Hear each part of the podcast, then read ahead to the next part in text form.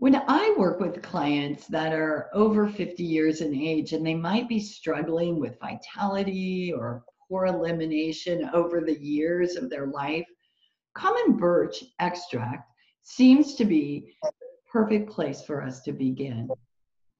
I'm Lauren Hubele. I'm a health coach and a gemmotherapy expert, and I'm here with two other experts in their field to discuss with you common birch. Let me take a moment here to introduce them. Megan?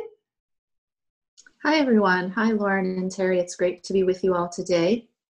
My name is Megan Lemp, and I practice acupuncture and gemmotherapy. Thanks, Megan. And Terry, good to have you with us today. Good morning, everyone. I'm pleased to be here also. My name's Terry Brooks. I am an herbalist, plant geek. I think I not only speak with the plants, but I speak for the plants. Beautiful. Love that. So today what we're going to do is take a look at common birch as a plant and what we might see in it. Then take a look at the actions of common birch on the body itself. And then Megan will share her beautiful perspective from um, the Asian medicine perspective. So let's start with you, Terry. What can you tell us about the shrub or the tree, excuse me, of common birch? Well, we know that there are about 60 species of birch, common birch being one of them. There are about 12 to 15 birch trees that are actually used for medicine throughout history. This birch, Betula pubescens or pubescens, depends on how you want to say it, also known as Betula alba. So the nicknames would be birch, um, common birch, white birch, or downy birch. And the downy comes from its scientific name. Pubescens means um, hairy or it also means ripening. Mm-hmm. So I think of, if I pronounce it pubescence, it reminds me of puberty, mm-hmm. growing hair, ripening. Um, so there are other derivative words, of course, from that. This tree can grow 50 to 65 feet tall in wet open land or peat acid bog kind of situations. It is a pyramidal tree, so it has a nice crown and drooping branches. the interesting part is that both male and female catkins are on the tree at all times, on each tree. So you may see the male catkin, which is a long drooping yellow, kind of lengthy, like it's almost partly opened. And then the female catkins are more upright and they're stiffer and usually green until the fall when they ripen and they have seed. those it's a it's kind of considered a small cone but it doesn't look like a pine cone really in any sense. The bark of this tree is white and smooth generally sometimes with black lacinations in it. It peels off in papery strips often the stems are the part that have the downy feel to them. If you just rub your finger along some of the young stems it's there's a little resistance there. Those long um those those early uh, stems are usually a coppery brown color, the young, young stems. This tree is the first tree to cultivate new ground, so it's considered a pioneer tree. It's a kind of tree that uh, comes in when there's been a disturbed area, and it offers protection to other slow growing trees. Hmm. So because the leaves are small, they're bright green, they have double tooths on the edge, and they turn yellow in the fall. The, the small stature of the leaves allows a lot of light to penetrate through the canopy. And so, um, and I always think of birch as that shining tree, especially here in, in northern state. This time of year, it is, it, you look out and if there's any sunshine or any moonlight at all, it's just brilliant shining. um, that, that issue of protection will come back. It's kind of a theme around this tree all the way around. I think it's interesting that this tree also has a growth or length of life similar to that of a human. So it's normally a 80 to 100 years, and then it's then it's done. And sometimes when it dies, the outside of the tree is left and the inside is rotted away. So mm-hmm. sometimes you'll see just the uh, what do I want to say? The hmm, I'm lost for a word there. Skeleton, let's say, of the tree. Wow. Yeah. Wow. Wow. So historically, how was this tree used, Terry? I cannot tell you if there's a culture that has not used this tree, but I think fascinating considering the time that we're doing this podcast. This tree has taken over the first consonant of the mystical, ma- magical Celtic alphabet called the Ogham, and that first consonant is named for birch. Beith is birch in the in the Celtic calendar month, and the calendar month goes from right around Christmas till January 20th, let's say. That we know is significant because it also talks, it's um, consistent with the rebirth of the light at the winter solstice. So the fact that this tree reflects the sun, it refracts the moon, it has been called Lady of the Woods.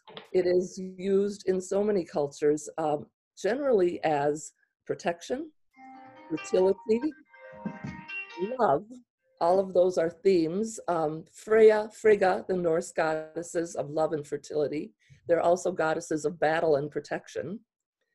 It's associated with Venus, the Roman goddess of love. Ishtar from Babylonia is also um, fertility and love. There's Estra, which is Anglo-Saxon. That's also to do with fertility. Isis from Egypt. Brigid from Ireland all of them have some association with either motherhood or young womanhood. Um, and, and the rites of fertility are really prominent in this tree. So the, the protection part is more um, like a motherly defense in, in some cultures, more of a defense than an attacker. So it protects you by offering that solid base of, of a foundation, I would say. What have I forgotten? During the Middle Ages, I think it's interesting that religion gets involved in so many of these. During the Middle Ages, there were rules and rites in Scotland and other places in Europe that um, your marriage vows could be forsaken for one day at Beltane, early spring. And the, the Christian church found that to be just horrendous and tried to do away with this tree and its rites and so on. But the people are not to be denied. So they bring it back as the maypole instead. And, and then they'd have these big festivals and celebrations around the maypole. Lots of merrymaking, and you can take that for what it sounds like. But this protection was offered in many other ways. They made babies' cradles out of it. They often hang boughs of birch around the house or around the ba- over the baby's head. Um, often, some cultures used it as a covering over a body at a funeral. So it was protection, but also a sense of transformation. And I think you can relate to that with the gemmotherapy use. Right, right wow, so much about this one tree. So, Terry, is there anything just that you know about the tree that would hint at its medicinal uses? Well, it's interesting that uh, several European cultures, including Germany, Russia, and many Scandinavian countries, use this as a tea, use the leaves as a tea, and we're talking about the buds of this tree as the remedy to re remove the protein and mineral um, constituents waste from blood, muscles, and joints without inflaming the kidneys, which tells me it has a gentle action in some, in some regard. Um, also used to remove gouty and arthritic deposits in some places. And nearly every country that has myth with this has healing um, traditions with it also. The, the chemical, chemical constituents are um, stimulating to the bladder and the kidneys, and again, without irritating. Native American tribes used it as a blood cleanser, so that, you know, that's a pretty general term for what mm-hmm. we're going to look at further with the gemmotherapy. Interesting is that xylitol comes from this tree. It's one of the chemicals, um, and that has been used for eliminating or preventing tooth decay. Mm-hmm. So it's in several kinds of gum, chewing gum these days. And more recently, some of the um, research being done is showing that there's a chemical that is made at night in this tree that stops growth of abnormal cells. So they're investigating use in cancer. Wow. Amazing. So much potential in one tree. Right? This tree is amazing, yes. Yeah. Yeah, it makes uh, me want to go out and plant them in my backyard right now. Unfortunately, yeah, I don't think they would thrive in Texas, though, right? There maybe is one species, but probably not this one. Yeah, I've never seen a birch here.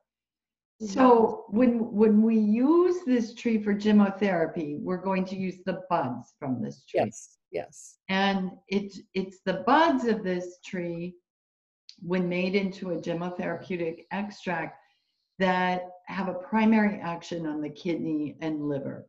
So this is a tonic.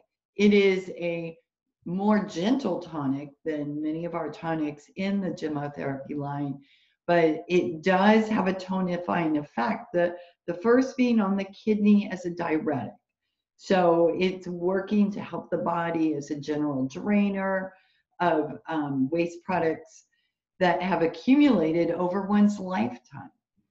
Um, the tonifying effect on the liver optimizes the movement of bile. And this in, in turn eliminates cholesterol or reduces the level of cholesterol in the body. So any as these actions optimize elimination, which we use common birch for when we're working on chronic cases, they effectively will resolve states of acidosis all throughout the body. So when we think of common birch, when we're looking at the whole gemmotherapy lineup, we have um, another birch that we'll be discussing. And common birch seems to be for the more mature generation. So once um, someone passes 30 and they're fully grown and developed, so they've already gone through puberty and developed and finished growing, this is when common birch is, seems to be most useful. We look to silver birch for that younger age group. In, in, in terms of this protection, which Terry, you've talked about numerous times throughout your information you were sharing, it, its secondary action is on the immune system and it has a very specific action of um, activating the macrophage cells in the liver. And these are the cells that really consume and eliminate toxins. And so that's that's what we want. We want to eliminate toxins, viral pathogens, disease cells. And so you can just imagine uh, common birch releasing these little Pac-Men throughout the body, um, eating up those um, um, disease cells. The, the activation of this, though, also um, stimulates um, an, an action in the bones because we have this direct connection between the immune system and what's going on in our bones. So this helps strengthen them, maintain the minerals, linking calcium and phosphorus into the bones, and um, overall giving us um, a better skeletal system, a healthier skeletal system. Again, very important for these last years of life. It's interesting when you said this about, you know, the tree will die, but the skeleton of it remains. That comes to mind here, right? So who who might use common birch? So in general, this person could be male or female, over 40 years of age. What I've seen typically is they haven't had the best diet over their lifetime. And that doesn't mean a lifetime of drive up window, um, but feeding themselves, but it could be a, a high intake of animal protein, which is very common in Western culture, or a high intake of processed foods. They're moderately inactive. You're not going to find your um, five day a week, continual exercise throughout their lifetime person needing common birch so much. Um, maybe more like that person that comes and goes in phases with exercise. Less than optimal stool and urine intake and weakened immunity. So that weakened immunity could be a short-term thing. So we have a very nice use for it and a proven use using it um, post infections, post um, viral um, um, inflammation in a convalescent with adrenal support or with hazel and sweet chestnut for restoring the bronchi and the lungs. So it's very good at bringing up the level following an acute episode. We have not documented anything yet for microdosing common birch, but when we're using it to optimize elimination or further on in chronic cases, we can use it for people with high cholesterol, high uric acid, edema, um, during perimenopause or menopause for women to harmonize hormones and bone protection. And truthfully, for all aging adults to build immunity and protect against the loss of minerals and bones. And, and when we're using it, we would more than likely pair it with something that would match the whole picture of that person. So that's pretty much what I see with the gemmotherapy um, lens. And let's just turn that lens a bit to see what Asian medicine um, might have to offer and how you might see this extract naked. Yeah, so similarly, many words that both you and Terry used align very closely with how I see this from an Asian medical lens. Uh, although instead of the focus on the kidney and liver, the focus is on the liver and lung in this situation. But I heard you both use words like gentle tonic and vitality, protection, support of our foundation, and these are very much in line of how I see this remedy.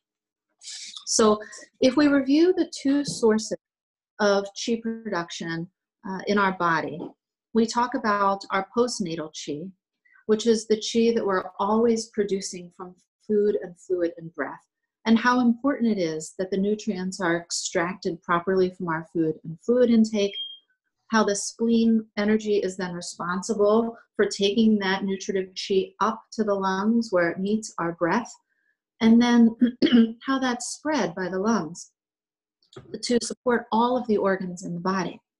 We know that the lungs' nature is to descend and move fluid downward through the body. So I see um, quite often in my practice that either the chi is not ascending properly, that the spleen or the digestive energy is a bit weak, and that uh, the energy is not ascending up to the lungs properly. If that happens, we're going to see edema somewhere, primarily in the lower body, maybe loose or urgent or undigested stools, sometimes right after eating, or we're going to see um, inflammation, cough, maybe skin issues if it's if it's not um, descending properly. So it's not ascending properly. We're going to see uh, symptoms in the lower body, and then if the lungs' nature to descend is not happening properly, we're going to see symptoms of edema, skin, um, upper respiratory type, uh, mucosal inflammation, all of that in the upper body. So we need these two energies to work in balance. We need the postnatal chi to ascend, and then we need the lung to descend. Uh, so common birch buds plays an important role in upper, upper respiratory health. We know that. And it's supported not only by the lungs' role in respiration, but it's also supported by the kidneys' role. So we've talked a little bit about this before, that the lung controls the inhalation and the exhalation in the lungs, but kidney grasps the breath. So if kidney needs support, the breath might be shallow and not descend into the abdomen. We might see shallow breathing, we might see some coughing start to come. Again, things are not descending, things are hanging out in the upper body. This is especially important when we see situations of asthma often associated with kidney. The breath is sort of stuck up in the upper diaphragm and it can't root. The kidney can't grasp that breath and bring it all the way down. This is part of the reason why in Asian medicine we see quite a bit of focus on abdominal breathing. It supports that lower, deep root kidney energy and the ability to bring fluids down, disperse chi down, bring the breath down, and root ourselves. We know that kidney supports us as we move through the different phases of life. It supports our ability to grow and thrive as kids, our ability to reproduce, and then kidney is the energy that starts to decline as we age. So, uh, again, as we're moving through menopause, as we're moving through later in life, and we're transitioning through the different phases of life. This can be an extract that supports us quite nicely through that process. It supports vitality, it supports transition, it supports protection, our foundation as we transition. And kidney is also the meridian most closely aligned with our bones and teeth. Kidney is, again, Terry used the word skeleton. Kidney is our root. It controls our core energy, our bones, our marrow, our teeth.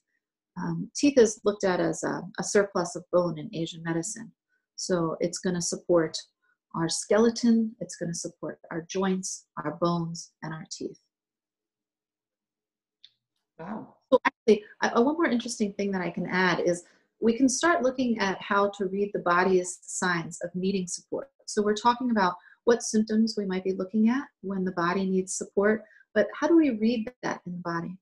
And one very easy way that we can all keep track of what's going on in our system is by looking at our tongue. That's something that Asian medicine uh, puts a lot of focus on.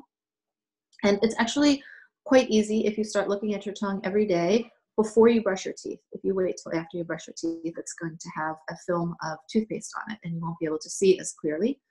Um, but the very tip of the tongue uh, has to do with our heart energy. And if we move just behind the tip, uh, that is our lung energy. Uh, so sometimes, well, and we move behind that, you'll see digestion. And all the way in the back, you'll see kidney. So if you look in the mirror and you stick your tongue all the way out and you look in the back, we will see how our core root lower body uh, energy is doing, how our kidney is doing. And uh, we'll talk a little bit more about this as we discuss extracts in the future. Uh, right now, just take a look at your tongue and look at what color the tongue is, what color the coat is, and the shape, if anything stands out to you. Beautiful. Great information, Megan. Thank you. So, Terry, anything else you'd like to share with people if they have more interest on finding out about trees? Well, I've mentioned before Diana Beresford Kroeger, and this book is her most recent to speak for the trees. But I also sourced another one of her books called Arboretum America, and she has a lot of information about trees in that one. And my favorite Minnesota herbalist, Matthew Wood, his Earthwise Herbal has some information on birch and other plants, of course. Beautiful. Thanks, Terry. Megan, anything source for people to look for? Yes, there's a great book if you'd like to learn a little bit more about the way that Japanese and Chinese medicine looks at the body, and that is called The Web That Has No Weaver by Ted Kaptchuk. And you can visit my website to find out a little bit more about my practice and a little bit more about Japanese medicine and its relation to gemmotherapy. And that is at aculemp.com, A C U L E M P.com. Wonderful. And if you would like to learn more about gemmotherapy, please take a look at laurenhubele.com and you'll find classes, books, and lots of blog posts to read through at your leisure. So, ladies, thanks for joining me. Thanks for sharing your wonderful wisdom on common birch today.